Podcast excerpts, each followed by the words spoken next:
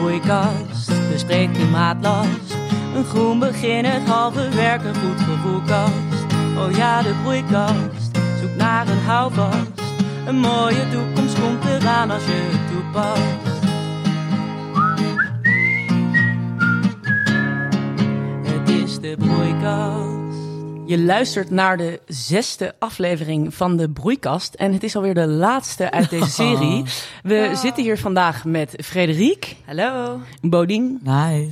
En ik ben Jet. Eh, Juliette is er vandaag niet bij, want die eh, was zo verdrietig dat het de laatste aflevering is kon dat zij eh, huilend op de bank zit. maar eh, nee, wel gek de laatste aflevering, maar eh, wij hebben er in ieder geval heel veel zin in. En we, we gaan het vandaag hebben over het onderwerp e-waste. Save the best for last. Ja, save the best for last. nee, e-waste, wat, wat is dat precies? Ik moet eerlijk kennen, ik weet niet wat jullie, maar ik had er een half jaar geleden eigenlijk nog niet echt over gehoord. Jullie?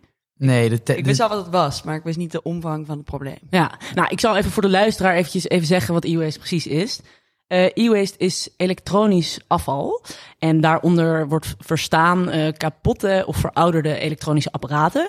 En eigenlijk gaat het dan om alles eh, met een stekker of waar batterijen in kunnen. Dus denk aan nou, je telefoon, maar ook je Game Boy. eh, ja, je Game Boy, je Game Boy Color met Pokémon. je, nou, maar je wasmachine, je föhn, je elektrische tandenborstel. Nou, noem maar op. Je kan Ja. doorgaan, denk ik. En ehm, Maar ook spaar- en ledlampen, toch? ja, ook spaar- en ledlampen horen Ik vind daar. dat eh, een beetje eh, ja, grappige categorie die erbij hoort. Ja, ik ook. Maar dat valt inderdaad ook onder, onder e-waste. Maar ehm, ja, en wat het probleem is dat er heel veel elektronisch afval is. Want, nou ja, kijk, als wij al naar onszelf kijken. Ik heb bijvoorbeeld echt wel een la waar een paar, nou inderdaad, oude Gameboys. Of eh, nee, een oude telefoon, een laptop die kapot is, waar ik eigenlijk al heel lang niks mee heb gedaan. Eh, en globaal is ehm, het eigenlijk ook een groot probleem. Mhm. Namelijk, eh, de, op het, in het UN-rapport van 2019 is daar is uitgekomen dat er 53,6 miljoen metrische ton e-waste in 2019 was. Nou zit ik niet zo lekker in de massa-eenheden. Ik weet niet wat jullie, maar tonnen, die zeggen ton- mij nee, niet heel nee. veel. Dus ik heb eh 12 daarvan trouwens in, eh, in de EU. En, eh, maar ik heb eventjes een vergelijking gevonden wat dan inderdaad eh, dat gewicht is en iets wat we misschien wel beter begrijpen. En 12 eh, miljoen metrische ton in de EU staat gelijk aan 750 miljoen fietsen. Wow. Dus eh, aan het gewicht daarvan. Dus dat is- 750 miljoen fietsen. ja, en dat vind ik eigenlijk ook al bijna niet tastbaar. Ik kan me niet eens dat in mijn hoofd inbeelden. Dat is echt Heel veel, ja. Maar eh, dat is dus in de EU, eh, de omvang van de e-waste. En ehm, nou, wat een beetje het probleem is daarvan, is dat er wordt heel weinig ehm gerecycled. Globaal is dat minder dan 20% wordt gerecycled. En in Nederland is dat, eh, ja, de helft wordt ongeveer nog niet gerecycled. En ehm, ja, er is eh, de CO2-uitstoot per, eh, het ligt natuurlijk, er zitten allemaal verschillende grondstoffen in, in al die apparaten. Maar het verschilt natuurlijk per grondstof wat de CO2-uitstoot daarvan is. Maar als je het goed zou recyclen, zou het 60 tot 99 procent minder CO2-uitstoot ehm, daarvoor zorgen als het goed gerecycled zou worden. Wow. En de meeste CO2-uitstoot zit dat hem in, zeg maar, de energie om het te produceren of echt de- om de grondstoffen te winnen? Nee, echt eh, in de afval zit het. eh, dat, oh, de dat- afvalverwerking. Ja, de afvalverwerking. Oh, wow, sorry. maar dat is dus een beetje wat e-waste is en de, de, ja, de, eigenlijk de omvang van het probleem. Ja. Ja, jij hebt een beetje gekeken naar wat, wat er eigenlijk als gevolg van de e-waste. Ja, eh, want je, inderdaad, het is een enorme afvalberg en eh, dat heeft net zoals andere afvalbergen natuurlijk ook een enorme eh, CO2-impact. Maar waarom is het nou specifiek bij e-waste zo'n groot probleem? Er zit hem enerzijds in ehm, de grondstoffen die erin gaan in onze elektronische apparaten. Want dit zijn veel schaarse en zeldzame grondstoffen zoals goud, kobalt, ehm, eh, zilver, tin. En eh, deze grondstoffen dreigen op te raken. Dus wat ik zeg, ze zijn heel schaars. Dus we kunnen dit niet alleen maar uit de grond eh, blijven halen. En onze eh, behoefte eraan is alleen maar aan het toenemen. Dus dat is een heel groot probleem. Naar schatting zit er namelijk nu al meer goud in onze apparaten dan dat er nog steeds in de grond zit. Wow. Ehm, wow. Ehm, en om deze grondstoffen te winnen vindt mijnbouw plaats. En dat is iets wat gewoon staat voor heel veel conflicten in, in eh, ontwikkelingslanden. In Congo zijn natuurlijk, je kent Blood Diamond, de film wel. Ja. Eh, ja, het houdt conflicten in stand. Er zit heel veel, is heel veel kinderarbeid aan verbonden, eh, gedwongen arbeid.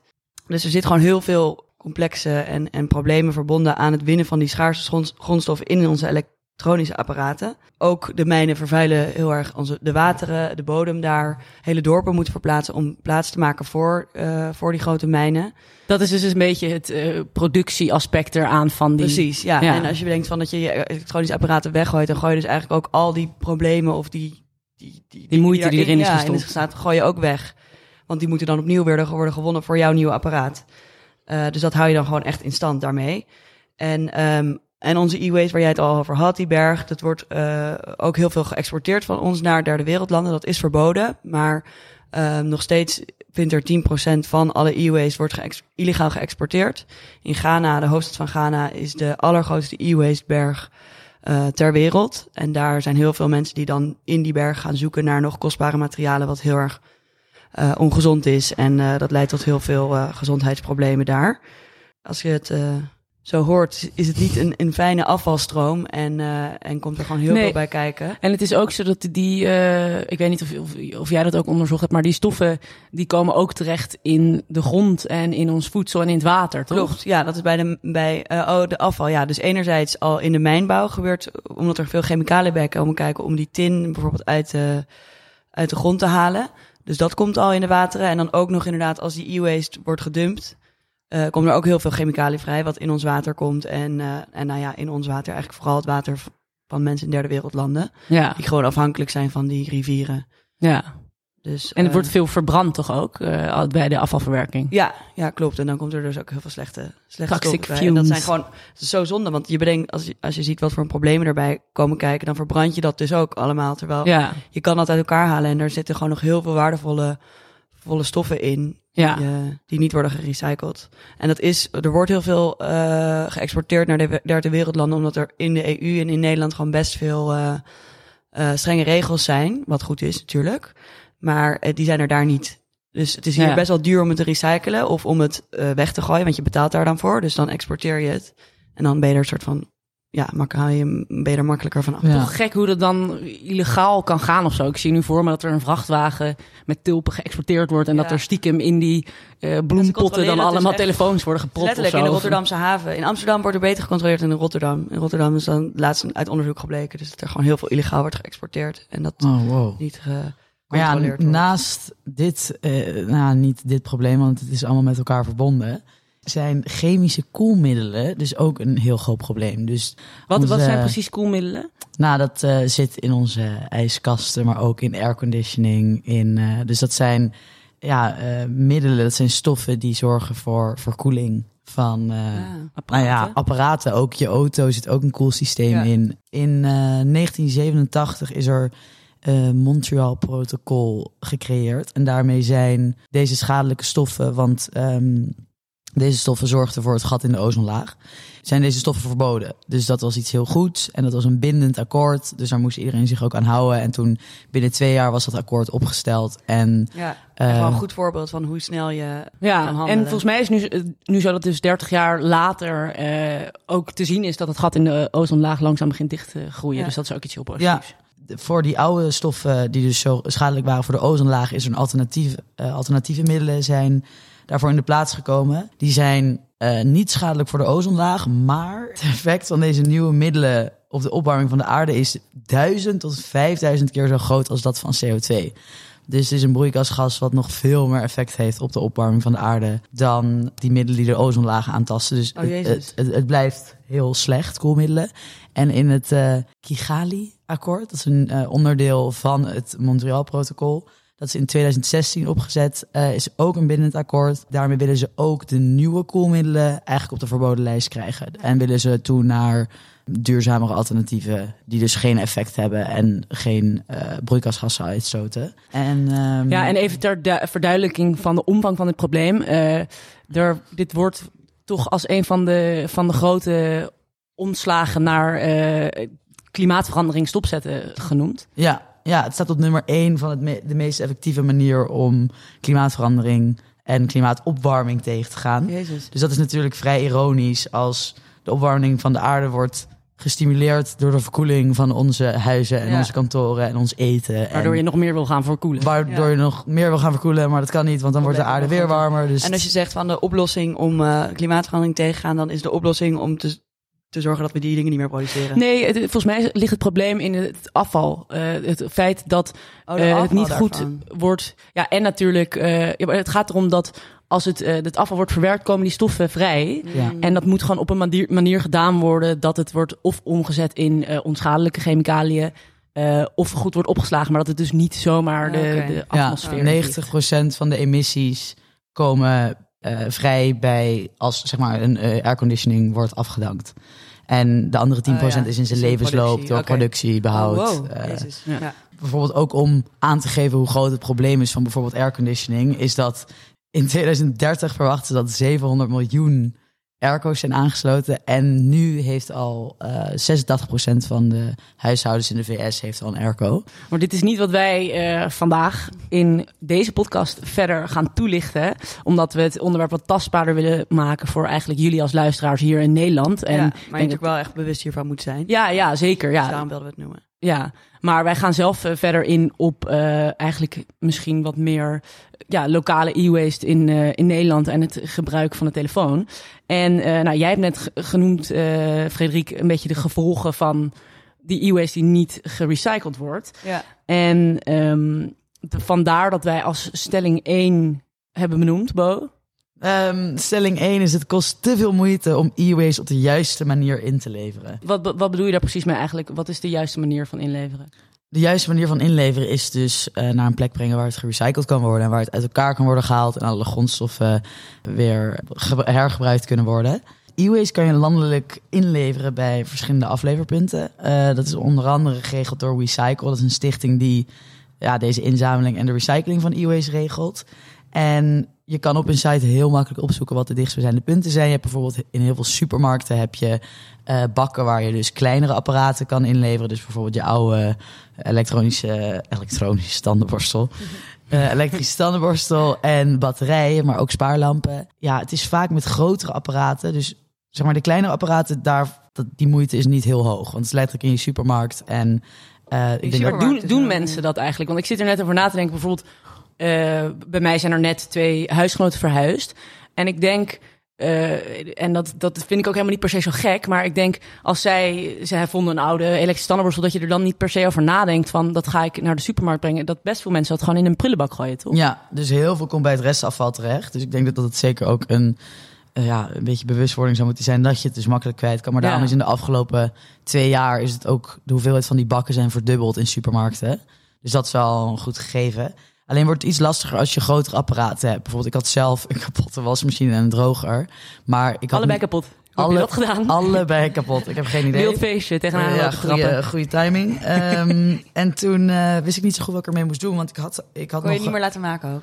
Nou, dat kost heel veel geld. Dus Ja. dat is ook vaak het probleem. Dat het, dat het duurder is om iets te laten maken dan gewoon een nieuwe te kopen. Dus toen, eh, ja, ik, scha ik schaam me kapot. Maar ik heb bij het grofvel neergezet. omdat, omdat de, voor van die, van die gedraad, voor die grote apparaten is het, eh, is er, zijn er heel weinig punten waar je dat kan afleveren. Het is wel zo dat grote winkels en eh, nou ja, sowieso bedrijven verplicht zijn om, als jij een wasmachine bij hen Om koopt, om de oude terug te nemen. Dus dat is wel iets heel goeds. Alleen denk ik dat daar nog wel heel Maar veel... komen ze die ook ophalen dan? Nee. Ja, als je bij Coolblue of zo bestelt wel. Oh, nou dat is wel een goeie. Ja. Ik denk Dus dat dat dan- een grote drempel voor mensen namelijk Want is. ik heb ook geen auto. kan niet dus- echt je wasmachine op de fiets eh, Nee, als je een eh, rekje voor hebt. Maar ik denk dat het vrij lastig is. Nee, het is wel zwaar hoor, zo'n. Ja, Nee, dus daar zou wel echt nog veel gewonnen in kunnen worden. Want je hebt ook... Je moet eigenlijk per gemeente kijken waar inleverpunten zijn. Die zes inleverpunten in de gemeente Amsterdam zijn allemaal ja, best wel ver buiten de, Ja. buiten de ring of gewoon buiten het centrum. Heb jij, heb jij nog eh, verdere tips daarvoor? Want anders wil ik graag iets vertellen over wat er gebeurt. Nou ja, ik heb wel wat tips. Dat je bijvoorbeeld als je je oude eh, iPhone hebt bijvoorbeeld of zo, moet je hem gewoon bij Apple inleveren. Want die kunnen het best het recyclen. Je weet het best Oh ja. wat je Gewoon met zo'n apparaat kan doen. bij- waar je hem hebt gekocht. En je kan bij heel veel winkels ook, ja, heel random, maar winkels die groter zijn dan 400 vierkante meter zijn verplicht om kleine eh, elektronische apparaten aan te nemen terwijl je niks daar koopt. Maar ik neem, ik neem aan toch wel een elektronica winkel. Niet dat ik naar de Zara toe ga van... hey, ik heb hier een oude fietslamp Nee, voor een, je. Een, grote BCC bijvoorbeeld. ja, oké, oké, oké. Bij mij om de hoek heb ik zo'n hele grote BCC. Daar mag je dus alle Dus daar kleine je wasmachine naar. Oh, je- oh nee, Nee, kleine. Dat proberen ze natuurlijk ook zo min mogelijk te promoten. Ja. Omdat dan kom- komt iedereen opeens aan met bakfietsen vol eh, Ja. elektrische bakfietsen. Want we zijn natuurlijk in Amsterdam. Ja. Vol met eh, e-waste. Nee, dus dat was het eigenlijk. Dus zoek het op eh, de, ja, de, de afleverpunten in je gemeente. En via WeCycle kan je heel makkelijk vinden waar je je spullen kan afleveren. Het is natuurlijk ook wel fijn om te weten van wat gebeurt er dan eigenlijk met die spullen eh, op het moment dat ik het inlever. Nou, wat er dus wordt gedaan om het eh, simpel te houden, zal ik het op die manier uitleggen. Het wordt per soort productgroep gesorteerd. En vervolgens ehm, wordt het eh, ervoor gezorgd dat de gevaarlijke stoffen die erin zitten, bijvoorbeeld als er een televisie zit, een scherm, en daar zit eh, lood in bijvoorbeeld, dat dat op een veilige manier wordt verwijderd. Dus dat dat niet eh, vrijkomt. Ja. En vervolgens wordt het eigenlijk in allemaal kleine stukjes geschred ja. Geschred, een beetje een nerdig een Engels woord tussendoor, maar versnipperd. Ja, en dan de metalen die eruit komen, die worden eigenlijk gebruikt voor nieuwe elektronische producten. Ja. En eh, andere, ja, bijvoorbeeld plastic of dat soort dingen, wordt volgens mij vaak naar andere recyclebedrijven dan weer gebracht. Maar ehm, dat, dat gebeurt er dus in Nederland als je je e-waste eh, ja, maar niet, inlevert. ik kan me voorstellen niet met, met alles dus. Want als ik het net nog had over wat geëxporteerd wordt... of uiteindelijk toch nog in landfills... Ja, maar als je volgens mij dus wel, als je bijvoorbeeld zo'n WeCycle, dat Ja. is wel echt een legitieme Ja, dat organisatie die er Dat dus wel waar. gewoon ook transparant over is wat ermee gebeurt. Dus het is, ik denk niet dat zij een stiekem illegale handel Nee. eh Nee, onder hun het, netwerk probleem, hebben het liggen. onderliggende probleem is natuurlijk omdat het best wel duur is om, eh, om dat wat jij zegt te doen. En, Ja. en dat het winnen van die materialen uit die producten het niet wint van de kosten die erin gaan in het, in het werk. Ja, maar ik denk als we dus kijken naar hoe groot dit probleem op globale schaal is, dat Ja. Want eh, om het even terug te koppelen op de stelling. eh, de stelling is het kost te veel moeite om e-waste op de juiste manier in te leveren. Ja, het kost misschien wel veel moeite. En het kost ook veel moeite om te recyclen. Maar eh, de impact die het heeft om dat Ja. te doen, die is het wel waard. Ja, en de moeite ik. wordt je, wel, wordt je wel makkelijker gemaakt door die punten duidelijk te geven. Door die winkels die, waar je het ook in kan leveren. Ja, en ik Ja. zag ook dat WeCycle bijvoorbeeld met bedrijven werkt. En dat je, dat je daar als, als je als bedrijf elektronisch afval inlevert, dat je daar ook geld voor terug kan krijgen. Ja. Dus het wordt wel op die manier gestimuleerd. Volgens mij vanuit de overheid. eh, Ja, dat is ook wel echt een goede. Ik denk, eh, je, je hebt de, de WEEE, wat eh, een EU-wetgeving is. Dat is Waste Electrical and Electronic Equipment. Dat betekent dat als je als producent van apparaten eh, wettelijk verplicht bent om te registreren en zorg te dragen voor de inname, recycling en milieuvriendelijk afvoeren van e-waste. Zo. Ehm, dus er is wel wetgeving voor en er wordt ook wel echt eh, streng op gehandhaafd. Maar waar ik denk dat het meeste te winnen valt misschien nog, wa- want ik denk dat dat probleem dus echt zit in dat het duur is om het te recyclen. Dat je belasting, wat Timmy ook al eventjes zei in onze webinar, eh, nieuwe grondstoffen gewoon heel zwaar belast. Waardoor het dus financieel aantrekkelijker wordt om te recyclen. Ja, ja. Ehm, ondertussen zie ik, eh, we zitten hier in Ubercraft Studio in de Pijp en mijn moeder die staat een foto te maken vanuit buiten. Die woont ook helemaal niet in Amsterdam, dus die is een soort van stalker die hier nu naar ons, staat te, naar ons staat te zwaaien. Allemaal foto's te maken. Eh, Oké, even allemaal zwaaien naar Ja, de moeder even van Jet. zwaaien, eh, vandaar de afleiding. Maar ik pak hem gewoon weer door, want ehm, ja, de conclusie van de stelling die benoemden we net eigenlijk al. Eh, Bo die noemde wat handige tips. Ja, Eh, het is het waard en eh, nou, ja, we, laten we ook proberen om druk te zetten op de overheid om meer inleverpunten eh, te regelen. Hoe zouden we die druk kunnen zetten op de overheid? Ja, dat moeten we even uitzoeken. Maar, ik denk, inleverpunten, is dat het ding? Want die zijn er volgens mij best wel veel. Ik denk Ja, ik denk eerder de communicatie over Ja, het feit dat het... het Ja, feit oké, dat het een probleem is en het feit dat die bakken er zijn. Ja, maar als er Ja. nou ook een handiger systeem komt qua dat het opgehaald wordt bijvoorbeeld. Ik denk dat dat al voor veel mensen... Wat ons leidt misschien naar onze. Ja, ja, precies. Namelijk eh, de Greenfluence van deze week. Eh, is eigenlijk een eh, spreker, het bedrijf van, nou niet het bedrijf, maar het initiatief van een spreker die wij in onze webinar hebben gehad. En dat is Timmy de Vos en hij heeft de e-waste race opgezet. Dit is een initiatief waarmee hij eh, langs basisscholen gaat en eigenlijk kinderen bewust maakt van e-waste. En vervolgens een soort wedstrijd onder scholen organiseert. Wie er het meeste e-waste kan ophalen. En eh, in de laatste jaren is, heeft hij daarmee al 1,6 miljoen elektronische apparaten opgehaald. Dat is natuurlijk enorm veel. Eh, en ja, dan reikt hij dus vervolgens een prijs uit onder die scholen voor degene die het Ja, meest hebben opgehaald. Het is denk ik een heel goed initiatief, want wij hadden het er net al over van hoe fijn als het opgehaald wordt. En je kan dus nog steeds, dus dat is een, eh, tip voor onze luisteraar, op e-wasterace.nl. Als je je postcode in, eh, lever, eh, invult en invult wat voor jou een handige ophaaldatum is, dan de volgende keer dat hij bijvoorbeeld in Amsterdam zo'n race organiseert of een andere stad, als je uit een andere stad komt, dan ehm, wordt het gewoon bij jou aan de deur opgehaald door Ja. basisschoolkinderen. Dus dat is wel een heel vet initiatief. En, en hij creëert natuurlijk ook bewustzijn dan. En wat, dat bewustzijn wat er bij onze generatie volgens mij nog niet echt is. En de hoge Nee. generatie van het probleem. Nee, Dus en als dat, kinderen dat nu weten, dan gaan ze misschien in de toekomst daar iets mee doen. Of, Ja, want hoe nu eh, onze mindset eigenlijk een beetje in elkaar zit, Ja. is best gek. Want eh, vandaar ook onze, onze tweede stelling. Mhm. Eh, dat is, onze tweede stelling is: het is normaal om elke twee jaar een nieuwe telefoon te nemen. Ja. Want ja, op dit moment leven wij volgens mij in een maatschappij waar, waar dat wel een beetje de norm is, toch? Ja, met zo'n Ja. tweejarig abonnement. Dat je dan Ja, een abonnement gewoon letterlijk afsluit. op ingesteld alsof je een gratis telefoon krijgt na twee jaar. Terwijl je betaalt er gewoon voor in principe. Maar En, ja, dat is wel een beetje zo van, oh ja, doe die oude maar weg. Want er komt natuurlijk ook echt, nou ja, je gaat steeds van een, als je een nieuwe telefoon na twee jaar mag uitzoeken, hoe het dan wordt gebracht, dat is dan ook, eh, vaak zit er nog een iPhone tussen ook. Komt gewoon elk jaar een nieuwe iPhone uit. Ja. en het is natuurlijk ook wel dat we worden een beetje geforceerd om een nieuwe te nemen. Want op een gegeven moment werken ze gewoon ook niet meer goed. En bijvoorbeeld eh, bij Apple was het ook dat het nieuwe besturingssysteem alleen werkte op de iPhone 6.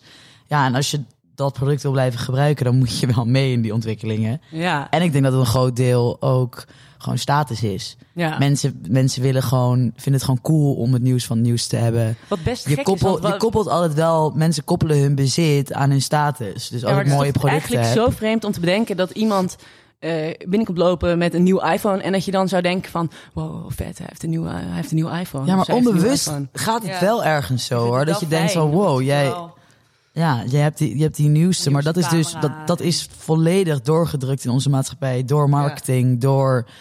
Producten worden niet gemaakt om tien jaar lang mee te gaan. Terwijl Nee. je prima een product zou kunnen maken Ja. wat tien jaar meegaat. Ja, ik denk dat er inderdaad verschillende oorzaken ten grondslag lig- liggen aan het feit dat we om de twee jaar een nieuwe telefoon nemen. Dus ten eerste wat jij zei over die technologische ontwikkelingen.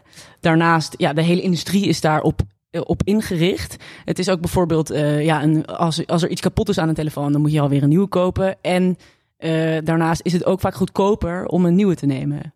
Ja. Dus dat is, het, het, het In is, plaats van?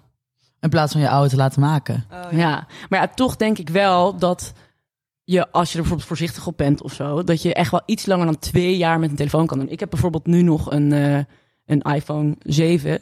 Ja. En hoeveelste is er net uitgekomen? De 12, of zo? 12. Ja. Dus deze is wel van hoeveel jaar geleden? Nou, dat weet ik niet precies. Vier. Jaar geleden. Ja. Ja. En ik kan niet zeggen dat er eh, geen barsten in zitten, maar hij, Nee. hij doet het wel nog gewoon. Ik kan ermee bellen, ik kan ermee appen, ik kan ermee eh, eh, social media profiel van de bedenkt, beheren. Inderdaad, als je zo'n telefoon, wat ik net al in het begin even zei, hoeveel waardevolle grondstoffen er in zo'n telefoon zit. Als je daar maar twee jaar mee doet en die vervolgens, heel veel mensen leggen hem in een laadje omdat ze denken dat ze er nog iets mee gaan doen. Ja. Dan dan zijn die grondstoffen dus gewoon weg. Terwijl er zitten minstens eh 30 verschillende eh, eh, grondstoffen in je telefoon, waarvan er zes echt heel scha- schaars en extreem zeldzaam zijn. Wat boor, goud, zilver, koper, praseodymium en neodium. Oh, de praseodymium. welbekende praseodymium. Dat kan niet eens normaal uitspreken. De eerste keer dat ik het ook hoorde. Maar ehm, hiervan is ook de herkomst heel moeilijk te traceren. En het is gewoon van extreem van belang dat die grondstof in jouw telefoon...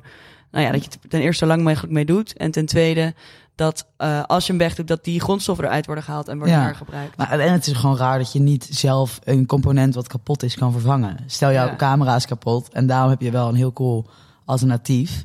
Ja, Dat is namelijk Fairphone. En Fairphone is gemaakt. ehm, maar voor, voordat we het over Fairphone gaan hebben, volgens mij hebben we nog een, een kritisch geluidje in het verschiet. En als het goed is, Bo, had jij daarvoor Justin Timberlake gecontact. En Ja. die, Ja, die eh, had niet. een, ja, wel, had een memo, maar het was wel vrij eh, hier. You got me saying, hey, oh, I'm tired of using technology. Ah, heel aardig dat hij dat heeft gedaan, maar het is natuurlijk wel een beetje kort. tired. Ik- hij is moe. Hij wil gewoon geen technologie meer gebruiken. Hij Maar kijk, gewoon- ik weet dat het een druk bezette man is, maar eh, doe dan niks. Ja, zo'n geluidsmemo van twee seconden, eh, daar hebben we niet zoveel aan. Dus vandaar dat we hebben gevraagd aan onze enige echte, eigen, enige eigen, echte Frederik. Ja. Of zij het Bijna kritisch net geluid zo, wil, als veel-. Beter hoor. We willen liever jou. Kom maar door. Thanks, girls. Ehm, het hebben we het eigenlijk net al een beetje eh, ge- doorgeklonken wat het kritische geluid eh, van mij is Als ik het zo, eh, zo heb gehoord. Dus ik ben, denk dat jullie het wel een beetje met me eens zijn. Ik vind gewoon dat, dat de producenten eigenlijk ervoor hebben gezorgd dat wij elke twee jaar een nieuwe telefoon nemen. En dat het daardoor een soort van normaal is geworden. Ik weet niet of jullie de term ehm planned obsolescence kennen. Ehm, Nee. Maar dat is dat eh, producenten gewoon in jouw telefoon of in jouw apparaat al inbouwen dat het over twee jaar kapot gaat. Dus ze zorgen dat het pu- punt 1, weet je wel, de batterij over twee jaar begeeft. Of Ja. bijvoorbeeld mijn vader had een iPhone en die kon gewoon, die moest hij gewoon wegdoen omdat het de opslag vol was. Kan je dan niet de iCloud Nee, backup omdat het, omdat het systeem dan te veel eh, opneemt. En zo zijn er Oh. nog meer van dat soort trucjes om er gewoon voor te zorgen dat wij na twee, drie jaar een nieuwe telefoon moeten. Dus eh, enerzijds is het nieuw normaal omdat wij altijd de nieuwste snufjes willen, wat ook een eh, gevolg is van de, van de producent. Maar zij hebben het ook echt bij ons ingebed. Dus Ja, het is, het is niet zo dat wij een telefoon in onze hand hebben of een telefoon kopen met het inzicht dat we er 10, 20 jaar mee gaan doen. Wat natuurlijk raar is, want dat zou Precies, en het is ook gewoon, het, vroeger was techniek veel eenvoudiger, het is nu zo complex, dus je kan hem inderdaad heel vaak niet eens laten maken, omdat alles met elkaar eh, geïntegreerd is, of eh Ja. het is heel klein. En ook zo dun mogelijk. eh, en, Ik denk dat ik het deels met jouw geluid eens ben, maar ik denk dat ik mezelf ook wel weer als voorbeeld kan noemen van iemand die een telefoon dus dan wel al vijf, jaar heeft. En eh, hij doet het nog prima. Ik kan er, het is denk ik ook een beetje, ja, wat wil je ermee doen? Ik kan hier gewoon, ik kan er eigenlijk gewoon alles mee doen wat jullie ook met je telefoon kunnen. Maar ja, misschien heb ik een iets slechtere camera. Maar ik heb niet het idee dat de iPhone 12 die er nu is een wereld van verschil is Nee, van die iPhone die ik hier niet- in mijn hand heb. Het zijn echt niet zulke echt- lijpe features die er dan opeens bij komen. nee, het zijn kleine Nee. verschilletjes. Ja, en nu ga ik wel door over de Fairphone, want dat is Ja. een heel goed alternatief. Ehm Fairphone is namelijk een merk dat gewoon heel transparant wil zijn over zijn smartphone. Ja, De smartphone ook wel in onze webinar praten bij de Zeker, dus Eva. En eh, de smartphone bestaat uit onderdelen die je eigenlijk allemaal dus zelfstandig kunt vervangen. Dus je, Ja. je camera is kapot, die kan je eruit klikken en je kan een nieuwe camera kopen. En je, je kan het ook allemaal zelf doen. Het is heel raar dat als, als wij onze telefoon in onze hand hebben, je zou geen eens weten hoe je dat ding open zou moeten maken. Ik vind het al moeilijk om een simkaart te vervangen met zo'n eh, oorbel Ja. dingetje wat je dan probeert open te klikken. Ja, nou, maar het is toch heel vreemd dat het is jouw bezit, maar je kan er verder niks mee dan het alleen gebruiken en maar gewoon Ja, eh, ja, er oké mee zijn dat, dat het zo werkt. Of Ja. dat het misschien niet werkt. Nou ja, je hoeft dus alleen een nieuw onderdeel op de website te bestellen bij Fairphone als die kapot is. En wij hebben doen, daar koppelen we de, de testronde aan. En daarin testen we eigenlijk altijd een duurzaam product eh, of een duurzame ja, dienst. En eh, vandaag hebben we iemand gevonden die eh Fairphone gebruiker is. Dylan. En Dylan gaat eigenlijk ons vertellen waarom hij voor Fairphone heeft gekozen en wat hij er fijn aan vindt.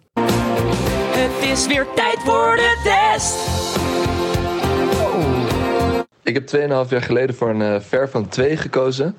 Omdat ik het een eh, heel cool bedrijf vond. Een Nederlands bedrijf wat eh, eh, een van de pioniers in de circulaire economie was. of is. Helemaal natuurlijk duurzaam gesourced. En ik een keer af wilde van de, de, de door kinderhandjes gemaakte iPhone uit China. En het is, het is een heel cool ding. Kijk, hij is gewoon minder slick, minder sexy dan een iPhone.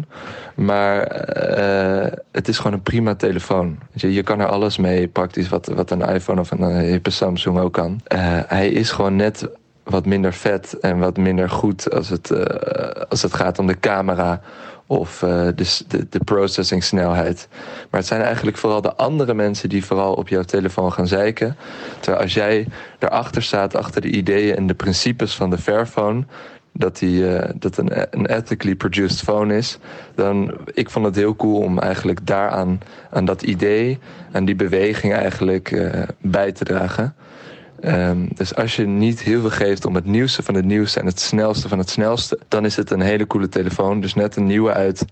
Dus eh, ik zou zeggen, eh, invest in the cause en do it. Invest in the cause. Ja, maar en naast wat hij zegt over eh, inderdaad invest in the cause. Er is inderdaad net een nieuwe uit. En volgens Ja. mij neemt die best de problemen van hij is minder slick, minder snel goede weg. camera. Want dat is de Fairphone 3 Plus. En eh, als ik de reviews mag geloven, is deze wel echt veel beter ontwikkeld dan Ja. de vorige Fairphone. Want ik vind zijn punt natuurlijk wel heel mooi van, het is, het is juist gaaf om met zo'n telefoon rond te lopen, omdat je laat zien dat je geeft om eh, ja, eerlijke arbeidsvoorwaarden, eerlijke ja, winning van grondstoffen. Maar Mhm. Zo gaan we hem natuurlijk massaal niet eh, aan de man krijgen. Nee, Als je moet inleveren op... eh, nee, Nee, je moet nee, meer nee. op de egomotieven richten. Dat hij toch Ja. wel echt cool moet zijn. Dus daar moeten ze ook heen. En ik denk ook dat het doel van Fairphone is dat ze op een gegeven moment worden overgenomen. ja, of- Door een groot, door, door hopelijk door Apple, Samsung. En dat die ontwikkelingen gewoon veel sneller gaan. Precies, en dat ook dus- het uiterlijk. ja, het is ook heel gaaf, want zij delen al hun onderzoek eh, heel openbaar. Omdat ze dus het liefst willen dat eh, ze gekopieerd worden. Nou ja, dus Dat is een vet. Fairphone. Ja, Dus, dus conclusie van de stelling: het is normaal om elke twee jaar een nieuwe telefoon te nemen. Ik denk deels de conclusie dat nu de norm is. Dat het niet helemaal Ja. door ons komt omdat bedrijven daarop ingesteld zijn. Ja. Maar eh, het is wel te doen. ja, dat bijvoorbeeld. Daar ben jij het bewijs van. Ja, je, het is mogelijk om niet elke twee jaar een nieuwe telefoon te nemen. En er zijn ook duurzamere alternatieven zoals een Fairphone. Dus als ik Ja. ooit eh, deze iPhone 7 wel Beloof je fataal dat je dan vallen. een Fairphone gaat nemen dan? Ik ben ik benieuwd hoe beloof lang je het het. vol gaat houden nog wel. Ik had eh, een maand geleden dus ook nog een, een, een iPhone 7. Ik word wel een beetje agressief op die batterij. Ik ben gezwicht voor de 11. Dus ik ben eigenlijk de enige met een, eh, met een oude telefoon Ja, aan misschien tafel. moeten we het snel afsluiten, Precies. want nu komen Ja. onze ware aard naar Ja, boven. ja, ja, de ja. laatste aflevering. Nee, maar die stelling dus geconcludeerd. Dat is inderdaad de laatste aflevering. Dat is wel gek. Ik denk dat het eh, hopelijk volgt er in de toekomst meer. We gaan daarover over nadenken. Maar Ja. Ja. voor nu is het de laatste aflevering van deze serie. Ik ben wel heel even kort benieuwd eh, als ik jullie zo aan de spot vraag. Hoogtepunt van de broeikast, seizoen 1. Bodien. Eh, hoogtepunt van seizoen 1. Ehm, Dat is lastig hè, om één ding te noemen. Voor mij Ja. is eigenlijk het hoogtepunt gewoon van, want seizoen 1, ja, dat, ik ken alleen seizoen 1. Dus het hoogtepunt voor de broeikast voor mij wel gewoon echt dat het beter is uitgepakt dan ik had verwacht eigenlijk. Tenminste, ik had natuurlijk wel verwacht, goede verwachting van onszelf, maar ik, we zijn allemaal amateurs in podcast maken. En ehm, naar mijn idee is het wel... Professioneler geworden dan we Ja, hadden geambieerd. goed neergezet en dan heb ik hele positieve reacties gehoord. Ik weet niet of dat gewoon uit liefheid was, maar ik neem aan Vast dat, niet, dat vast niet. menen. En ehm, ja, voor mij is dat wel heel positief uitgepakt. ik, ja. sluit, ik sluit me daar gewoon volledig bij aan. Nou, Creatief, mooi. creatief. nou, leuk jongens. Ehm, voor nu is het dus dan de laatste aflevering van de broeikas van deze serie. Maar we hebben wel nog iets heel leuks voor jullie in petto. Ja, dat is waar. Wil jij hem... eh, Ja, want eh, zoals jullie in onze webinars misschien hebben gehoord, blikken we altijd nou ja, vooruit naar 2040. Eh, hoe ziet dan een industrie best case scenario eruit? En dat is gebaseerd op een documentaire. En daar, van die documentaire, hij heet 2040, gaan wij een screening organiseren. Ehm, waarin eh, op een hele positieve manier wordt laten zien in 2040 kan de wereld er zo uitzien met de innovaties die vandaag de dag al bestaan. Dus eigenlijk de Ja. kern van onze, van onze broeikastverhaal. Eh, en willen we dus op een positieve eh, noot met jullie allemaal afsluiten. Dus Zeker. Check onze kanalen hoe je daarbij kan zijn. En eh, dank voor het luisteren alweer naar deze aflevering helaas niet tot de volgende, maar eh, dank voor jullie support deze hele serie. Ja, dankjewel. Doei. Dus maatlast. Een groen begin het halve werk, een goed gevoelkast. Oh ja, de broeikast. Zoek naar een houvast. Een mooie toekomst komt eraan als je het toepast. Het is de broeikast.